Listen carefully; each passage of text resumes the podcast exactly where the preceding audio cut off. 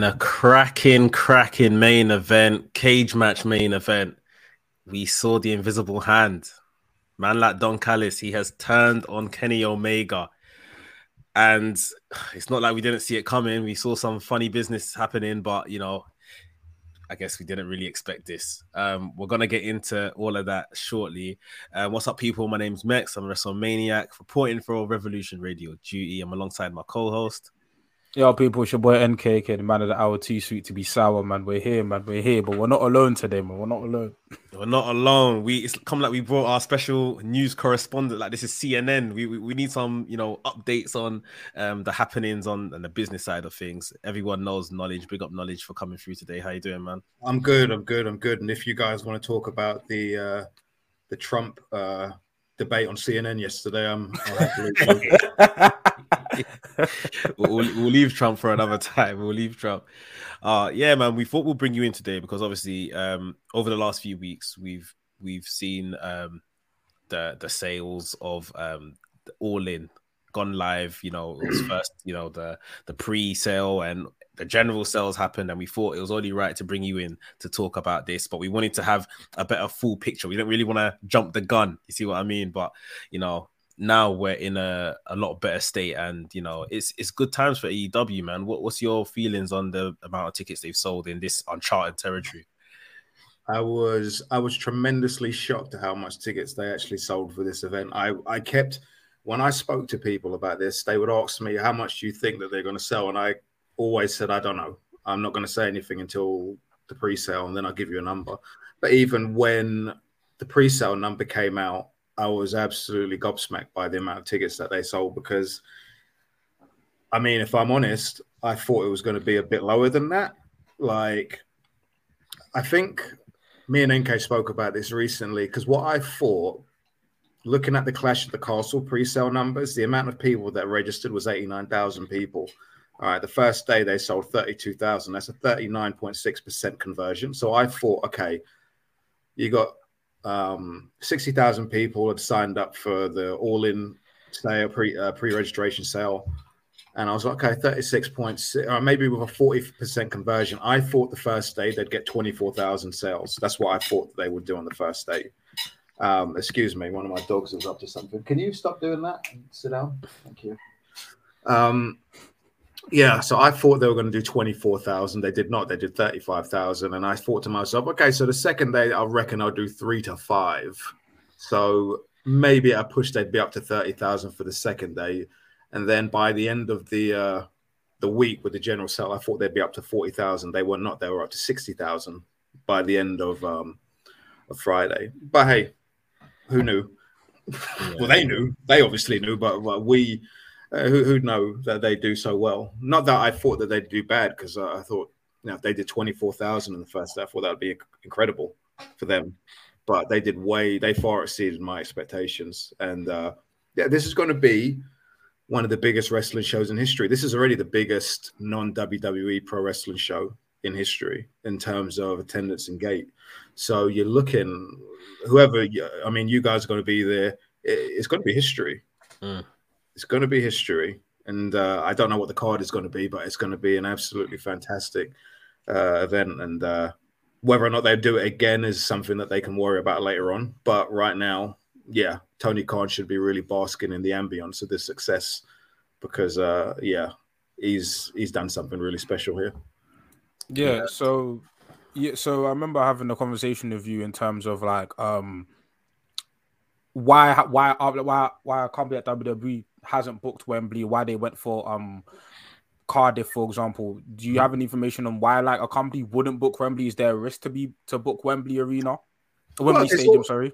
There's always a risk to booking Wembley Stadium because it's so big, but I think WWE would have sold I think they've done really well in Wembley. The yeah. reason why they didn't do Wembley was because that London don't really offer site fees to stuff like WWE. They offer it for the Olympics, and if there was a World Cup bid or something like that, they would offer money. But WWE go to places where, excuse me, uh, I mean it. Come sit down.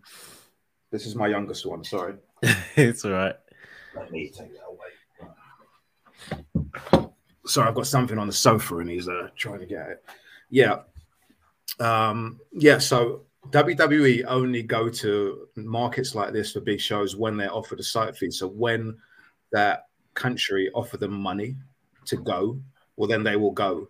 Uh, for example, on Puerto Rico, they were offered 1.5 million dollars to go to Puerto Rico to do that show.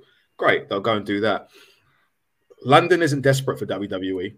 Like they, they get tourists anyway, especially you know for nothing they get tourists, so they don't need to offer WWE money to come to do Wembley Stadium. Uh, Cardiff, on the other hand, they offered WWE. I, you know what? I wish I would have known you would ask me this. I could have told you the amount they were offered, but I, I think, think, it was one like around 1.5 million as well. I'm sure I saw yeah, that. It was, it was, around. It was no more than two million, but they were offered uh, a good amount of money to to do a Clash at the Castle in Cardiff. So, and that's the reason why WWE um, did the Clash at the Castle in Cardiff. They weren't going to spend money to do Wembley. I mean, don't get me wrong, I'm sure they could have done really well there, but it's just not what they do. Even WrestleMania, they receive bids for WrestleMania and they go to the one which offers them the most money. Hmm. Um, that's just what they do. And SummerSlam nowadays as well. And the Rumble, excuse me. So you got the Rumble, you got SummerSlam, and you got WrestleMania. You got all those shows that they need to receive site fees for. Otherwise, they're not checking for you. Crazy. Yeah, I think um, you know, the, I always felt in my heart because I, I, was very adamant about, you know, I don't want to see them pick some 20k, 30k venue in London. Um, even with WWE doing money in the bank here, you know, I was I was vexed at the size of venue they're picking when they could definitely do a lot more. So I'm happy at first they backed themselves. And even then I still said, okay, you know, 50 to 60k in Wembley with a stage and this, that, and the other is still respectable for AEW. But we're north of 60k already and you know again we, we can't help but but say and point out that this really all started from a man saying they couldn't do 10k and look yeah. where they are now like now they're doing yeah. 60k out of the country. Like it's it's incredible. Um and you know as we were saying the, the, the good times almost keep on rolling because now we're hearing the the stuff on the tv deal side of things. What's what's the latest with that all will be revealed next week Wednesday. Mm. Um, so next week Wednesday, I mean, this is a massive period for AEW, absolutely massive period. Obviously, they're leading up to all. Uh, you've got Double or Nothing coming up, and then you've got Forbidden Door, and then you've got All In, and then following that, the following week you've got All Out as well. So you've got an absolutely massive summer coming up for AEW, and then added to all that, you've got the news of the new TV deal, um, which I expect to be announced next Wednesday. Warner Brothers Discovery have got their upfronts next week, Wednesday. Um, start about 10 o'clock. So what the upfronts is is uh, that's when Warner Discovery they let they show the potential advertisers the upcoming fall schedule. They let everyone know the new TV shows that are coming out. They also let them know the expectations for these TV shows so that they can potentially sell advertising. And it is on that day, it is expected, and I'm not saying it's going to happen, but this is what is expected that Warner are going to announce their new television deal with AEW. Um, it's, I mean, there are numbers floating around. I mean, I'll say the numbers because the rumors are out there, but mm. I've been told five years from 200 to 250 million dollars a year, which makes that over a billion dollars. Billion dollars. Um, which is, you know, absolutely incredible if that is the case. Um, obviously, that, from what we understand, that will encompass Dynamite. It will in, have Rampage. Um, you've got the new Saturday two-hour show Collision as well, uh, which will be Saturdays eight to ten on uh, TNT, I believe. Yeah. And it also will include the archives for the Max streaming service and apparently it will also feature the pay per views as well. So the AEW pay per view shows will no longer be available in America on pay per view television. They will be exclusive to the Max streaming service, similar to what WWE have with Peacock. Peacock. Peacock. Um, so would that take effect like immediately, or that take effect maybe post Double or Nothing? I would expect that All In may be the first show and okay. the reason why I say that is because I've seen Forbidden Door advertised on pay per view. Mm. So I believe that if this is the case, Forbidden Door will be the first show because there's nowhere advertising wise that advertises all in on pay per view. Um, it's all got the hundred year anniversary of Warner Brothers branding on it and the hundred year anniversary of Wembley as well. It's got all that branding on it, but no pay per view. Yeah. So, um, and then you've obviously got all out the next week. So you think about it, if you That's had to yeah. promote two pay per views for fifty or sixty dollars, seven days apart, how would you book those two cards? Especially when you got the biggest show in your history on the Sunday and the following Sunday, you'd have to book another show where you'd want people to fork out another sixty dollars. It makes it so hard. Now with the streaming service, the pressure is off a bit. Um, you can still present fantastic pro wrestling and make everyone, you know, present a, a fantastic show, but the pressure isn't there to sell pay per views. Um, but you know, I don't know what Warner Brothers offered them. I mean, I could imagine that AEW, when they were trying to get this deal done, I'm sure that they would have said to Warner, "Look, our biggest pay per view sold 210,000 buys." And the gross total of that was oh man i don't have my calculator around but like like if you work out the gross and then you they say all right this is what we got from this show. If you offer us x amount on top of that you can have all the pay-per-views. You do that per show for the year you can have all of them on the streaming service. So i mean it's it's it's great for AEW it's great for pro wrestling in general because now that AEW have got this guaranteed money behind them that means that they are they're at a position where they can compete. Now they were competing before, but as far as money, they can compete with whatever WWE offered them. And we, we don't know what's going on with WWE in terms of we don't know if they're able to spend money under Endeavor because UFC don't spend money on talent anymore. Mm. Um, they don't, and I don't know if WWE are going to be in a similar boat. But what this means for AW is that if Kenny Omega's contract runs up, is expiring, and he says, I want this amount. Well, with this new money that AEW have, they can go, okay, we'll give you that money. And WWE may not want to match it. And I use Kenny Omega as an example because he's the first name that popped into my head. But if Sammy Guevara says, okay, I want X amount of money, and AEW go, they can afford to go, okay, even if he goes to speak to WWE, they can match what WWE have to offer.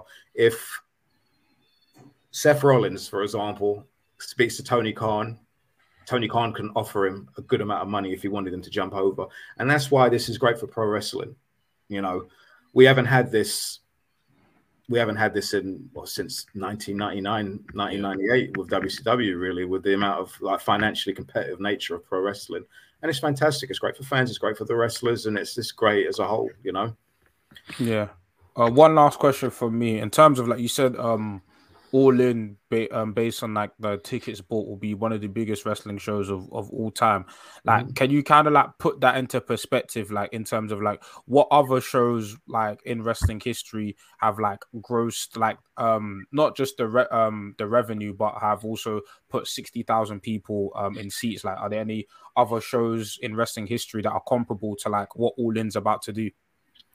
Um, there are. They're all WWE shows, Yeah. um, mostly WrestleMania shows, um, Mhm. all from the Vince McMahon era. When I say the Vince McMahon era, I'm talking about from 1984 onwards. I mean, New Japan. If if we look at um, the biggest attendances in pro wrestling history, the biggest ones are the ones from uh, Pyongyang in Korea, which did 150 and 170,000. But I don't I don't count those because there was no gate for those shows and the people there were forced to attend. They didn't go because they wanted to see Antonio Inoki against Ric Flair. They went because they had no option. So I Mm. don't really want to count those. The biggest attendance in wrestling history was it was the legit number was 79,800 and it was a WWE WrestleMania that um it was the one in Dallas. Now, I don't remember the the year. Triple H Roman. WrestleMania 32. Yeah, it was that- that one. They, were- they, I think they announced 101,000, but it wasn't obviously the case. The the legit number was 79,800, and that is the biggest attendance in pro wrestling uh, history of the modern era. There are shows from the 1930s that um, that had apparently 80,000 seats according to newspapers, but I can't verify that because there's no factual evidence that can tell me that that was accurate. But I will say this: if WrestleMania, whatever year that was, got 79,800, 16, I think it was. 2016, okay, Roman and Triple H, because I saw that match actually. I remember that match. It was um, it was something. Um, yeah. But um, if you want to look at that number, and you think about what All In is now, and I, I hear numbers for All In every day, what the number is now. Most of the time, they're very different. They're very different in terms of what people tell me what the number is at. Well, I heard earlier today that All In is at sixty-seven thousand right now. Okay, that's twelve thousand away from that number. Do you think that they can sell another thirteen thousand tickets to beat that WrestleMania number over the next few months without a card. And that CM Punk isn't isn't advertised yet. You know, CM Punk isn't advertised yet. He's going to be. I assume that Tony Khan is going to mention the name CM Punk next Wednesday to sell tickets for the Collision show. I assume that's happening next week. But if you think about it, they're that close from beating, from having the highest paid attendance in wrestling history. And if that happens, Vince McMahon is going to lose his shit. And don't get me wrong, you'll get people on the internet saying, well, they did 101,000. I'm not talking make believe, I'm talking about real. WrestleMania uh, 3 was the famous 93,173, uh, which, you know, the state, Detroit, say it was 78,000. That's what they had. And the event promoter said 78,000. But WWE fans will still swear there's 93,000 people in that building. But if they beat that number, you know, this is you talk about magnitude here. You got to understand when WCW were hot and they did 41,000 people at the Georgia Dome for Hogan and uh, Goldberg, they were 25 years in at that point. Jim, Cro- Jim um, Crockett Promotions was 25 years in um, when he sold them to WCW. And you think about this, Tony Khan is only four years in. Is it four years in? Yeah, this is the fourth year. Yeah. This is the fourth yeah, year, and they've and they've managed to do this, and it's you need to give the guys credit. Now I'm skeptical skeptical of TK and his booking. NK will tell you I you know these last few weeks of dynamite, not not yesterday's episode, but yeah. these last few weeks of dynamite have killed me, bro. Like they have just finished me off. Like I just I hated these shows. But man, that guy, what he's accomplished in these four years is never seen it before. Never seen it before. People need to give that guy his flowers. They really do. Yeah, I've, it's one of them ones where obviously he's from a, a well-established business family, and he has he has studied it. He's student of the game, hundred percent. Um, he's seen obviously the pitfalls from from Vince, and um, I guess at the same time how to do business properly. Um, so it doesn't surprise me he's doing as well as he has. The speed of where he's getting to over like we're saying three, four, five years now. That's what's definitely commendable. Um, but yeah, people have been wanting this this difference in pro wrestling, this shift, this yeah. release yeah. of the monopoly. So I'm not mm-hmm. surprised people are supporting it. Obviously, mentioned the amount of people that bought tickets already and how many more they can sell, possibly to to reach that number um, wow. to equal it. I'm just thinking um, for sure, everyone that 100% wants to go has bought a ticket now, regardless. Yeah. So I would like to see them reach about 70k, and if they can push it, I'm just not sure how many. We know CM Punk yes. is a, as a factor. We don't. We don't know how many other factors can really push them towards yeah. that number. That's yeah, I, I think that the people that want to go have already got tickets. So now yeah. you've got to try and lure in those people that hate that not that they hate AEW or, or you know not hate AEW, but they're very critical. They're WWE fans, and you know advertising CM Punk, for example, the thought of CM Punk in the UK for the first time since um, I think it would be 2013 might be enough for those people to be like, okay, I'm going to buy a ticket to this show. I'm going to spend 40 quid on a ticket and come to this show. Can they sell another 12,000 seats? I think over time they could. I'm not saying they're going to do it, but I think there's definitely a chance that they could because you think about it, there's three months, there's over three months to go here, and um, you know we've still got some big shows for them to build up. And I mean, you've got the angle uh, yesterday with Don and, and Kenny, which I'm sure you guys will get into later on, which I think is building up to potentially one of the key matches at All In with Ospreay and Omega. Um, and I think that was a, well, not the start of it, but I think that was the the the boost that that feud kind of just to kickstart it again. Yeah. Um, but I mean, yeah, I mean, it's it's an exciting time right now. I mean, what are you guys doing for uh, the uh, the weekend? Because uh, Rev Pro just announced a Copperbox uh, show on the Saturday. Is you guys going to that or? I reckon I'll be there. yeah, yeah, I, yeah. Yeah. yeah. I plan to be like very that just yeah, and even just the fact that like there's a lot of different shows on that weekend. It mm-hmm. kind like it just it feels like that so whole. What, like, so NK, what what is uh, happening on that weekend? What shows have we got? So I think we've got we've got um Rev Pro. I think Progress are doing the show, right? That weekend. Progress in the fight on Saturday. So yeah. Progress yeah. in the fight. Can you hear that? It's yeah. one of my yeah. You got Progress in the fight on the Saturday, and you got now you got Rev Pro on the Saturday as well. Okay, now mm-hmm. nothing that I know of is announced on the Friday. Mm. Okay, so Friday's an empty space, but no one's really spoken about this. But I'll say it here now. I'm waiting to find out what happens with Collision on the Saturday. Now, I've asked around about this, and people in AEW are very quiet on it. And I just want to know are they taping Collision on the Wednesday, or are they going to do it in London on the Saturday? Mm. And if that's the case, well, it's got to be Wembley Arena because logistically that makes sense. It's the only thing yeah. that makes sense.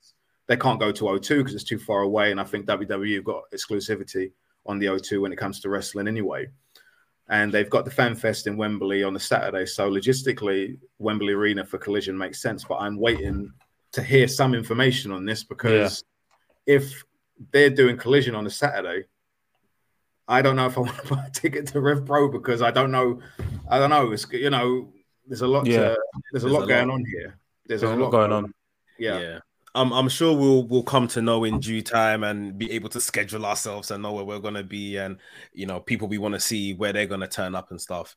Um, but as we've all been saying, man, this is it's, it's a great time for wrestling fans. Um, it's a great time for the business, and um, yeah, looking looking forward to it. Like you, just can't help but think what it's gonna be like when that show kicks off, when the likes of an Orange Cassidy's music hits or uh, uh, uh the Elite their music hits. Like it's it's gonna be Moxley's nice. music or Kota Ibushi or any of these guys that are gonna be booked on the show. I expect Ibushi to be there. I tell you what, when my when Kota Ibushi walks out of there, if there's a wrestler that'll make my son cry, it'll probably be Kota Ibushi. he's eight years old and he's already talking about going to Japan to train in the dojo with Kota Ibushi. Excellent.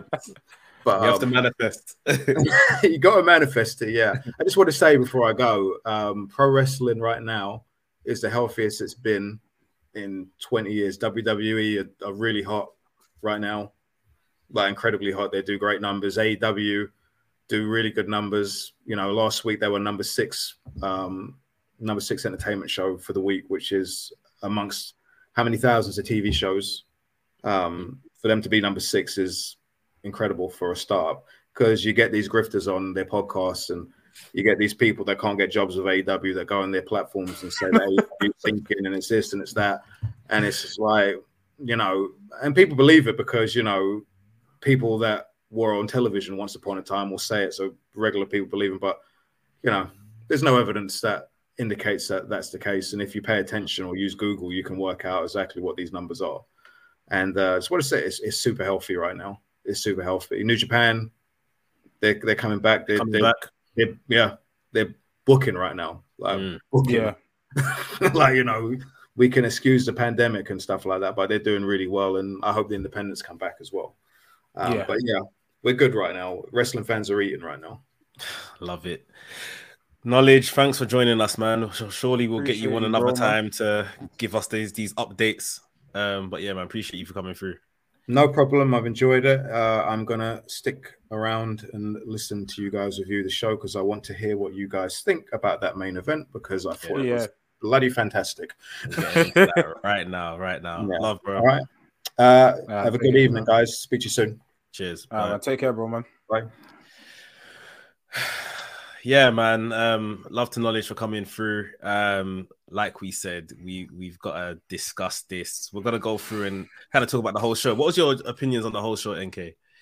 This is uh, this is excellent. This is Pete. Like this is this reminded me of like pre-pandemic dynamite, mm. like just classic dynamite. Like what? Like yeah this was a this was an excellent episode. Like I feel like we've been very lukewarm on Dynamite, but this like top to bottom, like just excellent. I I thoroughly enjoyed myself.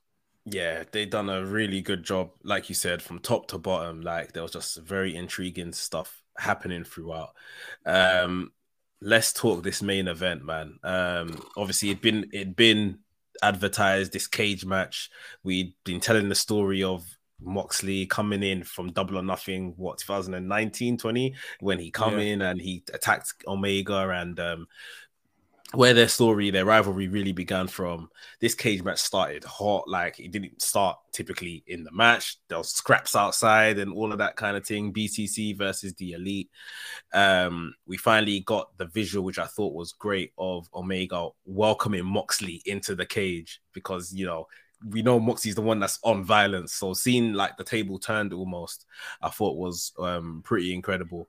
Then once their man were in that ring, yeah, all kinds of madness. Like to go through kind of of a spot for um if you haven't watched the match it is must watch um really good stuff i almost wish they had a bit more time um but obviously mm-hmm. they had to finish off and do the the angle that that ended it um early doors we saw omega go um and get the the chair the barbed wire chair and he was really laying into to moxley um with those chair shots which i'm sure Moxley would have been completely happy about and would have wanted him to do exactly that. Um, you know, make this thing look as as violent as real as possible. Um, there was a stomp onto the chair. Um, we saw like blood coming from Moxley's back.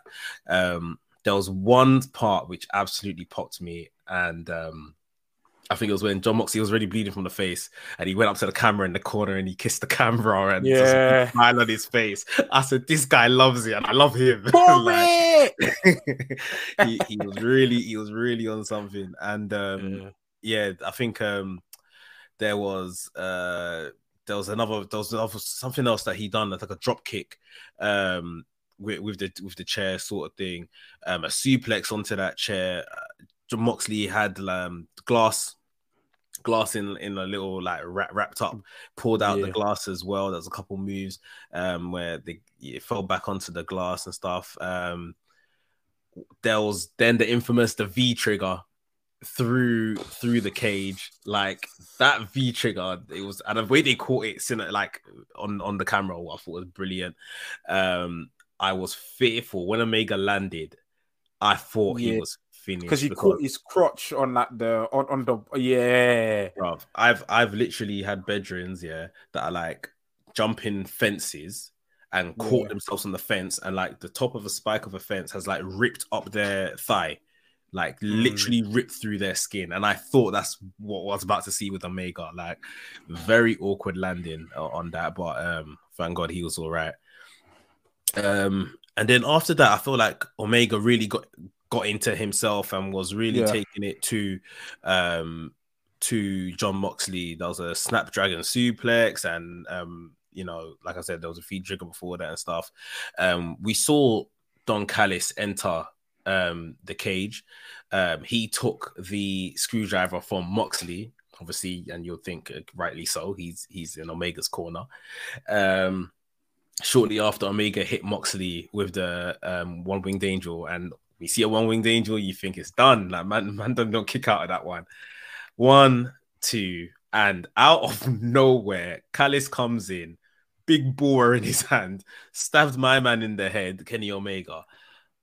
And my jaw was on the ground. And the way they all sold it, like um, literally um Callis was like a villain, like you know, looking at the crowd, like oh my god, sort of thing, like almost like he was out of body experience, like he didn't know what yeah. he was he was doing, what came over him. Um, yeah, from there, Moxley got the win. Um, and yeah, we saw you know Moxley left the ring.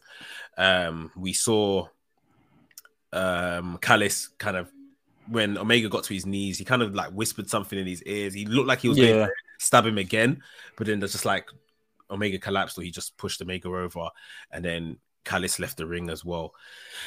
We all kind of saw like something was bubbling between these guys. Callis was doing a bit too much, as slimy, as sneaky as he is. We thought this time round he's doing a bit too much. Obviously, he's been caught into Takeshita as well. Did you expect this turn to come in this fashion right here on this show? Absolutely not. Like I expected a Callis turn at some point. Like I feel like yeah, like we know Don Callis can't be trusted, but in this match, impossible. Like I remember, like because I watched Dynamite, um, like I didn't watch it live, so I watched it like um in the morning, but I didn't I didn't see any spoilers. And I remember I was in bed, and when I saw Don Callis turn, I literally like sat up at the edge of my bed. I was like, "There's no way, there's no way," because like. because like the the way I just the, the way it was staged, it was so it was so perfect because the only reason why Callis got into the ring was because the um the cage was left exposed from the V trigger, and yeah. that's how he got into the ring. And and we've seen Callis come um save Kenny Omega multiple times, and the Blackpool combat thing thing um where they attacked Callis, like it it was like a red herring, like because it was like cool They've attacked Don Callis. There's no way Don Callis would side with the Blackpool Combat Club. And even right now, we don't know if he sided with the Blackpool Combat Club because Danielson on commentary seemed very shocked. Jon Moxley seemed very confused at what was going on. And it's not like Callis walked off of Blackpool Combat Club. Like it was it like he there was a that the spot you mentioned where he almost um, st- um stabbed Kenny with a screwdriver. He said something to him. Mm. Um, so it's I think it's a more personal thing between Kenny and Don Callis that obviously Don Callis probably taking advantage of like this whole chaos between the Blackpool Combat Club and Kenny and you know betrayed him. And obviously, if you go on Don Callis's Twitter, he's he called himself the Invisible Hand, but like one of his on his Twitter page is like the Invisible Hand, bruv. Which you know he says bruv a lot on AEW, yeah. Mr. Mr. William Ospreay. But um, in regards to the match as a whole, listen, that that's what you call a main event that's what you yeah. call like I think that's one of the best dynamite main events, if not the best dynamite main events. And this I said this from early. I feel like I said this like years ago, maybe wrestling. I think like Kenny Omega and Moxie will be like a defining feud in AEW. And this is like this is like like the founders of the company. Like literally at the big like like they said, the big angle at Double or Nothing, which was their first pay-per-view, was Moxley and Omega. The first feud in a big, big time feud was Moxley and Omega. If you talk about like Moxie's the most decorated champion in um, AEW, Kenny Omega's the longest reigning champion. Like these are the two, and even in an interview this week, Moxie and Omega both referred to the other one as the MVP of AEW. So like you had literally the biggest stars in AEW go at it and just the in the in ring consistency from both of them, like the amount of like bangers Moxley's had in AEW, the amount of bangers had in Kenny's had in AEW, and like just for me, like this is Kenny's already my greatest of all time, but this is just another one. And and if you look at the year, the catalog is is getting yeah. the, the catalog is getting thick for both wrestlers. Like Moxley just had the matches with Hangman. You know, both of these men are having an incredible resume of matches this year alone, and this match was just another stellar addition to the already you know fantastic catalog they're building this year. This match was sensational, man. I I, I adored it. Yeah, it was it was it was very fun. Like I said, I almost wish that it didn't end when it did. That we had a yeah. bit more time. Um, I was even upset at the beginning of it, thinking, "Oh, why didn't Justin Roberts do Omega's whole entrance yeah. with all the stuff North at North Carolina?" Carolina. but I assumed they were saving time because yeah. of what was to was to come. Yeah. And like you said, I think you know especially this the, move to AEW, the inception of AEW, it has it has brought out another side of Kenny Omega. Like he has to wrestle, you know, for the TV audience. He has to wrestle for an American audience, and, and he's now kind of showing um, other attributes, other you know, showing his versatility um, with just you know pleasing a different type of crowd. We all know, you know, when it comes to just a pure wrestling match, he's he is one of the best in the world, you know, top two sort of thing. But when it comes to a cage match and these other kind of gimmicky kind of stuff where um, mm-hmm. he hasn't had so much um, experience of doing. He's he's obviously showing, you know, in the last couple of years that he belongs in those positions as well. Um, truly one of the greatest um, that that we've got right now. Um, just on the story itself, like I said, when I saw um, Don Callis get stabbed in the head the following week or so. I saw Takeshi get stabbed in the head. I said, them man are joining BCC. Like they've bled with them now. They've caused them to bleed or whatever. They're gonna join. But like you said now, like knowledge alluded to earlier, I feel it's deeper. Mm. What I noticed, and another thing, big up Bryan Danielson on commentary. Yeah, because that guy is something else. Like the part, there's one part he's just smiling, just like, I love. Yeah, I said, this is brilliant. I think he's he, the he, biggest hater of all time. Like the way he was laughing that when um Callis attacked Kenny Omega is like that's that's the type of laugh in Nollywood they'll do on their enemies. Yeah. Like, yeah. how the mother-in-law laughs. Yeah, how the mother-in-law laughs when their enemies when they is it was two it was two jokes and yeah i think he he's really helped obviously he he had the whole thing with mjf he, he went away for a bit he came back and taking almost this kind of mantle this spokesman um of um bcc i think he's been brilliant in doing that. Um when with with don callis now the whole thing with Bryan danielson has been that he is telling these guys you know you're great but you're amateurs or you're, you're not getting to your potential and all of that kind of stuff. And my thing is, this is almost the exact same message Don Callis always has for Kenny Omega. Like keeping the distractions away from him. You don't need this person. You don't need this. You don't need that. Just be Kenny by God Omega, the best wrestler on the planet. Uh-huh. And obviously, you know, some people may have saw the um, post match bit or backstage where Kenny Omega was saying, you know, you can't even trust your family, this, that, and the other. I almost think that Don Callis may, yes, may not be joining BCC, but this is more of a thing to kind of make Omega kind of go out on himself and be great again, sort of thing. Yeah, just prove yourself at without without anyone, even myself, sort of thing. So he turned on him, and that's where we saw a bit of the conflict. It wasn't like a violent attack that he he put on Omega. Um, obviously, like we're saying, the the the bio says um the winner the the king of Winnipeg, bruv. Yeah, and that is very close to obviously Ospreay. He's he's teased Ospreay in the past in terms of saying that Ospreay is one of the greatest in the world, and this, that, and the other. Mm-hmm. Um, all in is round the corner. Ospreay, I know. I think his contract, his his his actual New Japan contract. Obviously, he can move forward and back wherever, but his actual New Japan contract is up I think towards the end of this year. Mm-hmm. Um, seeing Osprey Ospreay won't go to WWE. AEW will probably be his his option yeah. if he wants to be tied down. Obviously, he has family in, in the UK. He's very close to. Yeah. We know that, and um, yeah, he doesn't want to necessarily be too far away from home. But AEW would be his his his choice, and with Callis almost, it looks like this is like we're saying the beginning of setting up something here between those two. Yeah, for sure. And then obviously, if Takeshita, um, let's say follows Callis and joins Blackpool Combat Club, that makes five Blackpool Combat Club members. And even if you do hang, you add Hangman back into the fold, that leaves four elite, four elite members. There's one more spot. Yeah, and it might be yeah. yeah, there's one more spot left, but I just feel like this story has been from day one, they've started this feud. This Blackpool Combat Club Elite stuff has been like superb, like absolutely, yeah. like great wrestling, great storytelling, and it's a different type of story. Do you know? Like obviously, like pro wrestling storylines go in a similar way with betrayals, backstabbing, but a lot of the talking, a lot of like the big moments have happened not through promos, not through you know backstage segments, but like through actions, whether it's in mm. ring brawls. You know what I'm saying? Like Don Callis cap um attacking Kenny Omega said so many words without saying anything.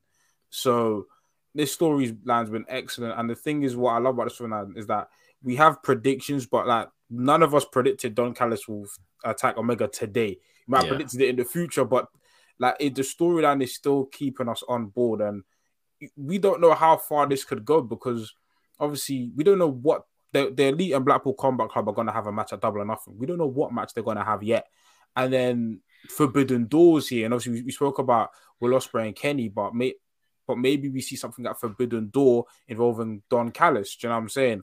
Yeah. Um, and then even you know the fact that we'll, we'll talk about it later, um, later, but fact that um Kyle Fletcher from United Empire was on Dynamite today as well. Yeah. Like there's so many like different threads to the story, and the story can go in so many different ways, but it's thoroughly entertaining, man. It's the, it's the best storyline in AEW easily.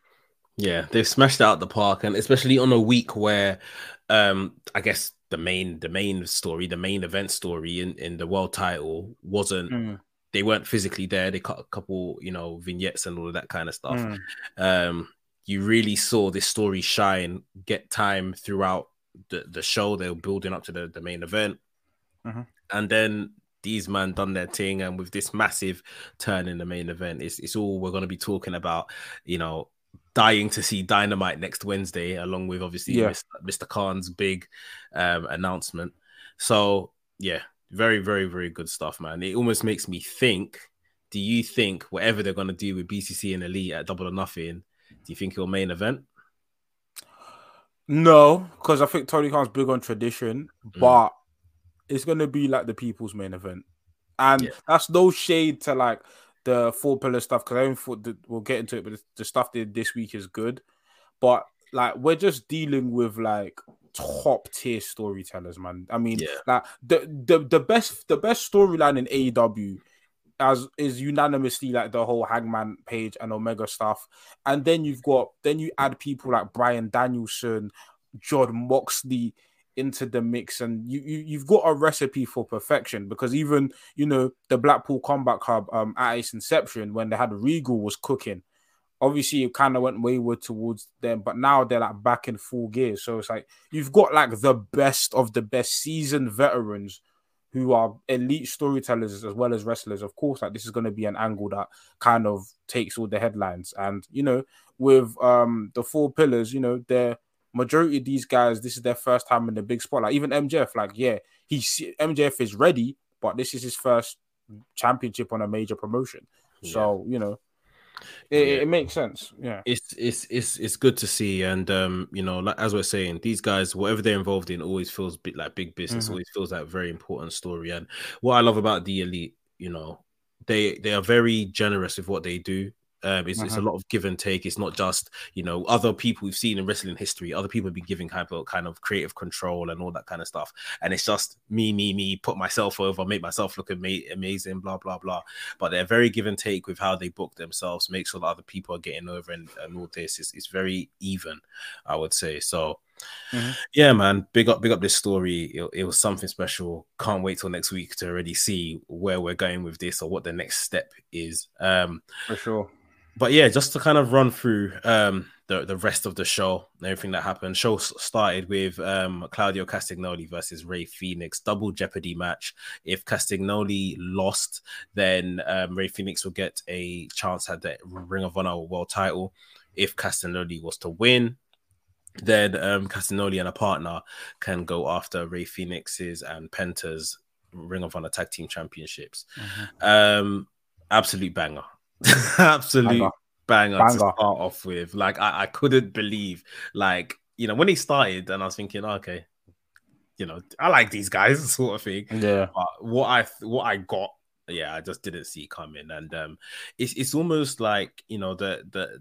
I think that they mesh so well. Like they're both fantastic wrestlers anyway, but they mesh so well just because stylistically, Claudio is just such a strong kind of pillar almost to, to take Yeah. and sell everything that Rey Fenix is doing.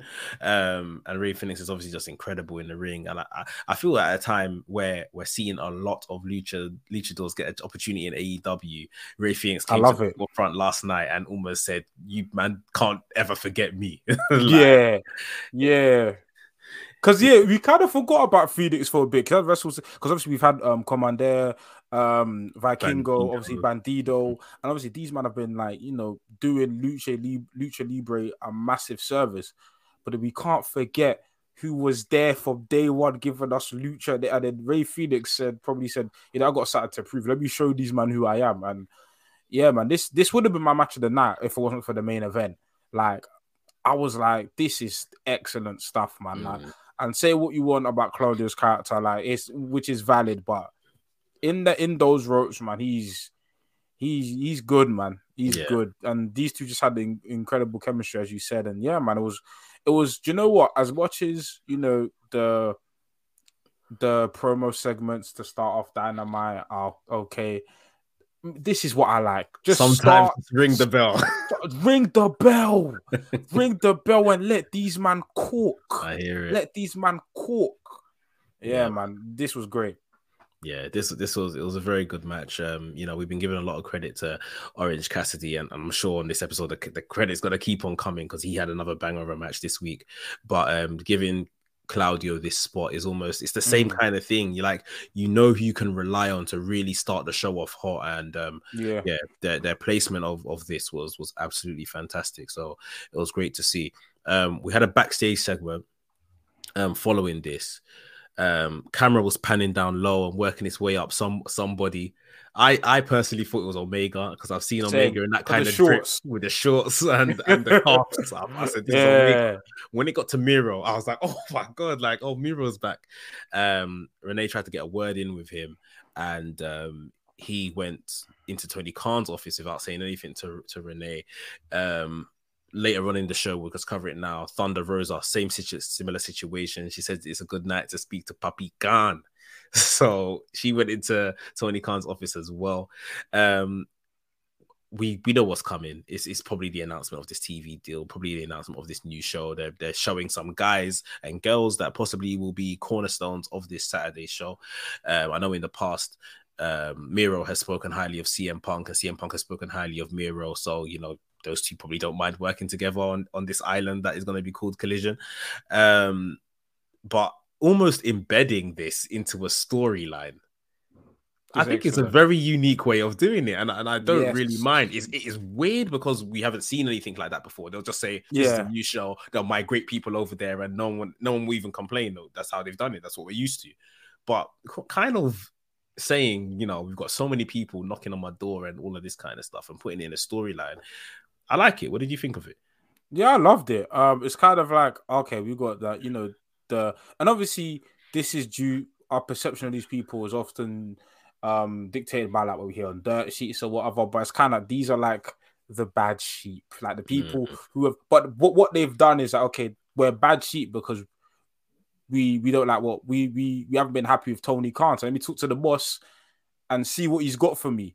And then that can now and present itself in a new opportunity for a new show, um, which is good rather than doing that. Oh, let's do like a draft or let's just randomly say these man are collision exclusive for no reason. Be like, okay, you man don't like what what we got on Dynamite. Okay, let's see what what what we have for you in collision. So I liked it, and it was good to see these guys and girls again. Um, especially Miro and Thunder Rosa. I thought Thunder Rosa is obviously you know, someone who kind of like we've been very critical of her title reign, I think rightfully so. But mm. you know, she is she is a good wrestler, yeah. and I do think she deserves another opportunity, um, just another platform to showcase herself. And Miro, listen, we talk about a T- TNT title reign at nauseum, but like uh, Miro's uh, Miro's TNT title reign was excellent, and we saw we've seen even in WWE as Rusev that potential was there.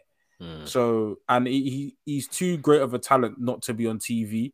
So for me, um, seeing these guys and girls get a second um, crack at it is is is is exactly what's needed. And on a second brand like Collision, which most likely be spearheaded by a guy like CM Punk, you know, you know, it gives them an opportunity to you know um try again and under a new set of circumstances, even though it's the same company. I'm yeah. sure Collision will be kind of its own thing, and we'll see. We'll see how it goes. Yeah, yeah. Um, I'll cover this all at once as well. Obviously, we had during the show um the promo, the vignettes of um the four pillars. I thought it was very interesting how the pillars like um Jungle Boy they, they included words from Christian, um Darby Allin they included word from Sting. Who who was for Sammy Guevara again? Jericho. Yeah, yeah, Chris Jericho. Jericho. Uh, yeah, and um MJF had nobody. MJF was just giving his own account of how he's going to win and all that kind of stuff, um, which I think is very telling um, for for the reign he's having. Um, any thoughts on on this on all the, the promos? Um, I think the best ones were probably um I liked Darby and Jungle Boys, but yeah, MJF one was flawless. I guess it's MJF, but I liked Darby because it kind of explained like why how he wrestles. How, yeah, yeah, well, like how he wrestles, how he wrestles. I like, I, I, I, like the fact that yeah, like the stuffs, the stuff, the wild stuff I do outside of the ring, like dirt bike riding and all of that stuff, which looks mad, looks very mad. Mm. But um, explains how he wrestles in ring, that kind of like you know, um, high octane, full throttle, you know, Um, caution to the wind wrestling. Um, yeah, I, I I think this is kind of what we needed. I think we've done the you know the promos um in ring all the time, and now you know the vignettes were helpful. Um, they gave a bit of insight to these characters, you know, um, leading up to the pay per view. So overall, I thought it was a well done segment. Um, and I really enjoyed it. I really enjoyed it. Yeah. Yeah, I, I thought Darby's was was the best out Yeah. of them. He, he really does come across as relatable more and more these days. Yeah. Um, yeah, I felt I felt that was well done. And knowing Darby, he probably shot his himself and all of that stuff. Yeah. So Probably. Yeah. Um, we had the segment where FTR were joined in the ring by um the the TNA guys, um, Sanjay Dutt and um what's his what's the big man's name? Um, Satnam Uh, Singh. Satnam Singh. How can I forget? Um, Jay Lethal and Jeff Jarrett, and um, you know the the tag match has now been been set. Uh, Mark Briscoe came out and said that you know to stop all squabbles over who's friend and this he is. Um, basically, he's going to be the special guest referee. Um, we saw them start passing around tequila, um, and who was it? Sanjay went to like down the te- tequila and spat Yeah. it in Dax's face. Um, Brawl broke out. Dax didn't know who he grabbed. He grabbed Mark Briscoe and actually pile drived um, Mark Briscoe. Everyone was shocked. Um, obviously, that might affect Mark Briscoe's allegiance when he comes to refereeing the match and stuff. We'll see how that turns out. Um, but yeah, I'm happy we've we've you know these guys are gonna get the the chance at the tag team title. I think it's it's been coming. It's a interesting way of how we got here. We got the spin of the special guest referee on it as well. Um, good stuff. What do you think? Oh, this was just funny. It was very funny. It was, a, it was a fun segment. Um, you know, this is, you know, obviously rest in peace, Jay Briscoe. But this is kind of why I wanted the Briscoes on TV. Obviously, they're hella performers, but they those Mark and Jay are entertaining, especially Mark.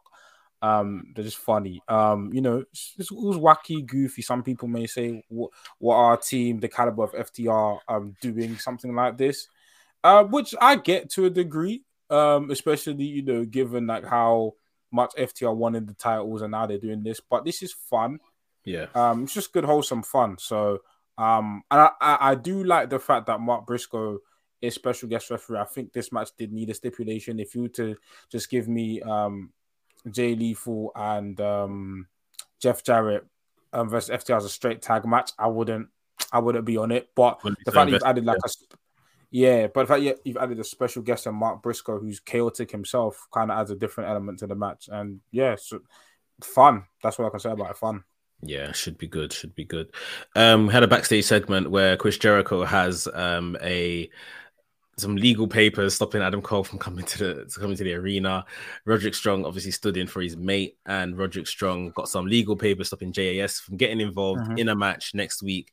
We got Roderick Strong versus Chris Jericho, so um that should be interesting. Um, and then that Mhm. took us on to Tony Khan, obviously announcing that you know so much is happening in AEW right now. We've Yeah. got a big announcement coming next week, which we've already spoken about. Most likely collision. Probably names CM Punk, name drop CM Punk, and obviously when collision is going to start, which I think Yeah. is sometime in June from Mhm. previous reports. It, it might change, we'll see.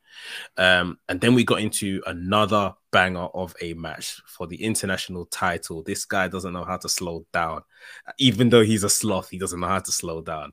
Orange Cassidy defending the title against Daniel Garcia. Incredible. Like it, it just keeps getting better for Orange Cassidy. Like I just feel like um even with a competitor like Daniel Garcia, and I feel as well I think we that we all maybe cringed a bit and died a bit inside when Daniel Garcia joined the JAS and all of that kind of Yeah. stuff. But even as a character, I feel like this is doing so much for Daniel Garcia's character, and I just see him in a different light now. He he's really just becoming so well rounded because the wrestling Yeah. that was easy for him. But character wise, I just feel like this guy's come on leaps and bounds in the last six months. Um, but yeah, Orange Cassidy defended one, uh, you know, defended the title, retained the title, um, and he keeps on going. What did you, what did you think of this this match and segment? I thought it was a really good match. Um, I thought it was a really good match. I thought Daniel Garcia. There's a point in time where he was like middle finger in the crown and like gyrating, like, like, like that part was that part was hilarious. But then it's just like it's it's become normal. Like Orange Cassidy has a great match again. Um, like it was it was another great title defense. Like it's Orange Cassidy, man. Like what a guy. What a guy. Like I'm like, I'm, I'm, I'm gonna stick my neck out here and say Orange Cassidy loses it at double or nothing. But I don't know who to. But I just feel I'm looking at like Yeah. pay per view. I'm looking at possible title changes. yeah, That is really the only title that only one. change at this point. yeah, Um, not to say that they have to do it. It's just yeah, if they want to kind of do something new, then yeah, I, I feel like this is the place. By then he Yeah. would have been, I think maybe well into the twenty defenses. He already is into twenty defenses. Mm. So, so incredible stuff. You know, that's a great title. It's, it's mad, and they they're, they're literally showing at him like every week he's busted backstage. He was telling Renee, "I'm tired." like he's, he's yeah, they're selling it. They're, they're, they're basically, you know, telling us it, it's coming. He, he's not going to be able to continue at some point. And the Yeah. pay-per-view, but I just don't know who that person is going to be to beat him. Obviously, we saw the Carl Fletcher stuff. We saw the Carl Fletcher stuff, which um, either it's Carl or I'm thinking, will it be a New Japan guy? And I, I- we always talk about obviously all international, all Atlantic, and maybe the title going elsewhere. But I don't know. Is the Carl Fletcher for me? Carl Fletcher thing signifies two things. We spoke about obviously, you know, the United Empire, Will Ospreay, Don Callis thing. But if it's now a thing where if they sell it like this, where it's like he's cleaned out most of AW's mid card. Now it's time for other people to start Mhm. coming in because already he's defended the title against um Shibata, you know, he's defending yeah. So it's time for you know other people from elsewhere to start, you know, having a crack at the title. So maybe, but yeah, I think, but I'd say I don't know about double or nothing, but by Forbidden Door, either on a Dynamite before or Forbidden Door pay per view, that title's going. Like he- he's not making it to All In Nah, as nah. champion. There's no way I, he's not I- making it. I think I think he might lose it at double or nothing. Maybe they bring in some type of Japanese talent or New Japan Yeah. talent, and he loses it to them. They can have it for a stint and then drop it back to an AEW talent at Forbidden Door. Yeah, I think that's a possibility. The Carl Fletcher thing, I think I was I was thinking at the time when I saw it, Carl Fletcher has a has a attempt at it, doesn't win. Mark Davis has an attempt, it doesn't win. And then we bring in Ospreay.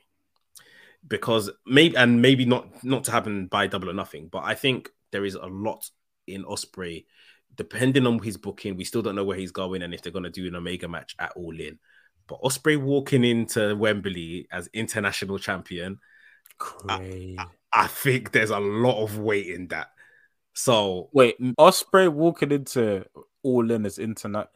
Do you think he might do a champ title versus title? Because Kenny Omega still for- US champ. Oh, for US championship. Mm, mm, mm. yeah, it's possible. It's possible because they can trust either guys to hold both of those. they could trust like both both companies will be happy with either guy. Do you know what I'm saying? Yeah, I'm sure Tony Khan would love to. Obviously, they've New Japan have put the title on Omega because they trust him, but Tony Khan wouldn't mind putting an international title on Ospreay. You know, Mm. I think Ospreay might be like the most in terms of like bookings on AW. He's been booked on AW a lot. Like Yeah, even post Forbidden Door because they had him in for the whole um trios tournament as well. So there's Yeah. clearly a good relationship between the two. yeah. I, I definitely think that the Carl Fletcher thing is just okay. Like I think it's, it's the red herring. It's like okay, he's gonna face it. Mark Davis will get a chance. No, but Mark Davis might do enough to you know further break down Orange Yeah. Cassidy's body, um, being the big guy. And they got Jeff is. Cobb, they got Aaron Henare, and United. if they want to go that far, they can. Yeah, they Yeah, can you literally send the entire United Empire, and then Yeah. final boss or Ospreay comes in and Mm. you know picks the bones and and comes out with the championship down the line. I don't think that all that will happen by double or nothing, but down the line, Yeah. I think that is very possible. Um, yeah, but but we will see. Orange Cassidy just continues to you know have have a great reign um, with this title. Um, we saw a Christian promo. Christian come out and got booed out the place by Detroit after going at them. Um, to be completely honest, I couldn't really concentrate because I was just laughing so hard at at Detroit. But I'm sure he was, you know, laying his claim for the TNT Championship with Wardlow. How did you find this segment? This is that was heat. Like Like, no, like we talk about like, like he came out, and the thing is, like, if you listen to promo, like, um, Christian was kind of fumbling a bit of his lines, but was, he's still mm. um, a professional at the end of the day, so he got through, he powered through it. But just the amount of like, I don't know what it is about Christian, but this man just has the ability to make people hate him. Like there's, and the thing is that there's, there's even there's heels these days where yeah, cool. We don't like you, but you're kind of cool. Kind of like, cool. have like re- even MJF has like redeeming qualities to him. Yeah. Christian, there's nothing. you're not hearing. You're not hearing. Like you're not. You're, you're, not hearing people cheer him. Even if he was to go back to Canada, I guarantee he's getting booed. Mm. Like Christian is just. Yeah, man. He's he's a heels heel. Like the like like the promo, the content was fine. It was generic, fair, but just just the atmosphere and energy of that segment was was was was excellent. I loved it. Just uh heel getting booed out of the building, barely able to speak. That's what we need in wrestling.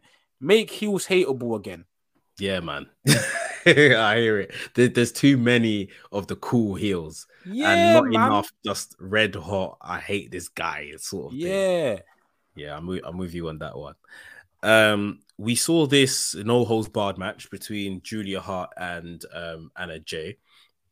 Um, I'm happy that these ladies got the opportunity on this show. They've been plugging away at this feud on Rampage. Um, I saw something yesterday, I think it was, where people were saying that this shouldn't have made it to main TV, the feud, but I but apparently it has because some I can't remember how many weeks ago, whenever they put Julia Hart and Anna Jay on Rampage, like it drew the biggest like quarter or whatever on yeah. Rampage. So they gave it a go on here. Um hasn't been as wasn't as violent as Anna Jay previous no holes barred or no disqualification matches.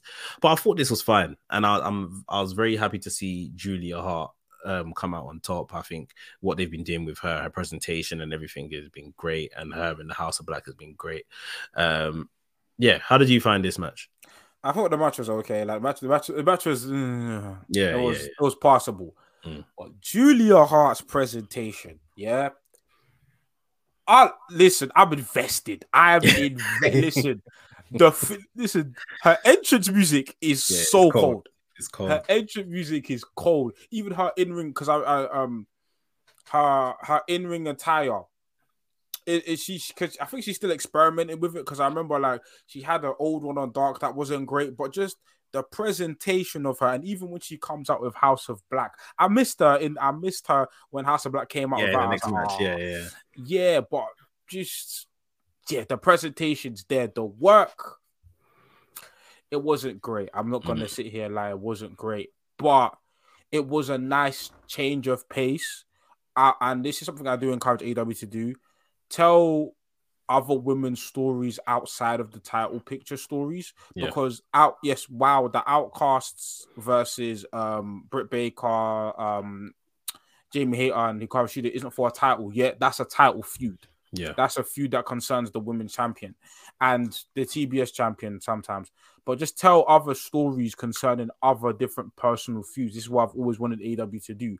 So in in pra- like in practice, like I'm okay with it. In execution, maybe another feud, but you know they're trying to develop two essentially homegrown women stars in Anna Jay and um, Julia Hart. So I can't I can't be mad at it too tough. But Julia Hart's presentation again, a one. Yeah, they smashed it. They've they've absolutely smashed it with her. They've they've got something there, and I think even yeah. in just we're just talking about the presentation here. With that alone, they've got something to work with. with yeah. Her. So yeah, just keep putting her in the positions. Obviously, she's she's still kind of green in terms of wrestling. Yeah. Um, she, she with time she will develop. Um, moving on from this, we got into the actual um trios match. So there's the House of Black open house um trios match for the for the title. Um, they were facing Best Friends and Bandido, who made the stipulation no witches allowed at ringside. Mm-hmm. That, that's why Julia Hart wasn't about. Um, I love the fact that they've turned the trios titles black. Yeah, I loved. I love that. I thought that's the titles look so different. I love it. Yeah, yeah, and obviously they they conducted the match under like just this one spotlight with like something on the TitanTron. Just oh, I love it. Very good. Very, very it. good. Um, I don't know what it looked like for the the crowd, the audience, you know, the, the yeah. live audience, but yeah, us at home, I, I liked it. Um, we saw, you know, who we expected. The trios champions retain their titles here. How did you find this? Oh, I thought it was a great match, but again, and this is the one thing I've I've, I've loved about Aleister Malakai Black even since NXT. Mm. When it comes to this man and presentation, loves it. Oh, this guy's meticulous. And yeah. when when the ring went, when the arena went dark, I loved it. The one thing I'll say, the crowd next next time they do a match, the crowd, turn your flash on. I need to turn your flat. No, because what I want, yeah, I kind of want a Bray Wyatt thing where it's like fireflies. Turn yeah, your yeah, flash yeah. on. Have the arena dark. Turn your flash on because, and and what I what it does, it it makes immediately it makes the um House of Blacks trios title reign distinct. Like this is Different, something we're yeah. always gonna remember about Mm. their title reign. And even like you said, they they changing the um title colors. It, it gives it gives them a uniqueness. It gives their matches like a different, completely different feel and a different energy. Like when, like you know, when you go to AEW Dynamite now, you know, you're, not just gonna just gonna see like a great match from House of Black. You're gonna see a unique match and just the way it's presented. So that was an amazing touch, man. And this is what I'm liking more of in AEW, where it's like little little things go a long way, like little subtle touches in presentation go a long way to how we Yeah. perceive. In terms of the match, the match was good. Um, obviously, it was. I think they were saving time for obviously the main event, but it was a nice, tidy match. Um, good stuff, man. But yeah, I'm I'm I'm, a huge fan of House of Black. Um, and I want I can't lie, I want them to have a title for a long time. Mm. at, at least to all in for me. Like I will really, I'm invested. I feel like they deserve an extended title run. Um, I'm I fear one thing. Obviously, they're still in like a feud with um the acclaimed, and um Yeah. whenever they whenever they pull the trigger on that, I don't want Max Caster to rubbish them on the mic because that could make that it can expose the whole mystique. If Ma- if Max Caster starts rapping some real stuff and exposes them and says this is all some hokey crap, um, or makes any like you know Bray Wyatt kind of reference, Yeah. It will expose them. So let let let them just attack him before he starts rapping, so that we don't Yeah, get. I, I feel like Max Cast. I feel like what you need to do with Max Caster is you can let him get the stuff off, but immediately, like on that him. same show, smoke him. Like they need to come out like as soon as okay, you did your smoke him, like make him bleed. So it's like okay, like yeah, you did it, but look at the consequences of your actions. yeah, like- yeah, Like they need to smoke him because I agree they can't have Max Caster coming out on a weekly basis, um, calling calling these man Bray Wyatt, um. Fireflies, Funhouse, nonsense. No, no, no, you can't do that. You have to you have to smoke him there and then. Yeah, hundred percent.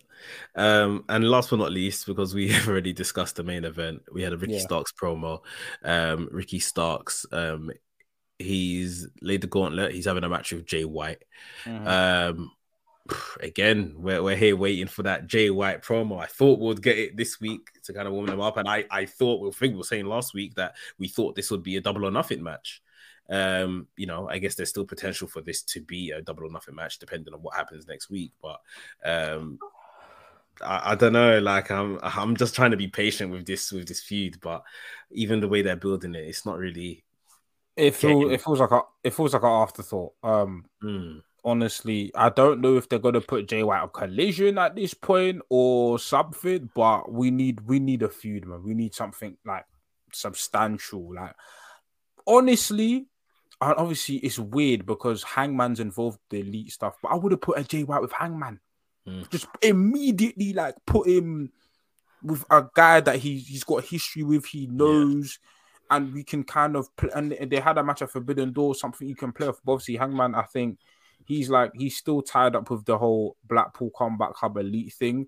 So I get why he's not available. And obviously Adam Cole's doing Jericho, but like people Yeah. of that ilk where they kind of come from the same background, you know what I'm saying? Where we need something. Um Yeah, we'll see. This Ricky Starks Jay White thing is it is what it is, but I just think Juice the whole Juice Robinson thing messed it up. If if yeah. they started as just Jay White and Ricky Starks and these men are cutting promos back and forth, I have no problem. But this Juice Rock Hard Juice Robinson stuff is nonsense, man. It's not the one still.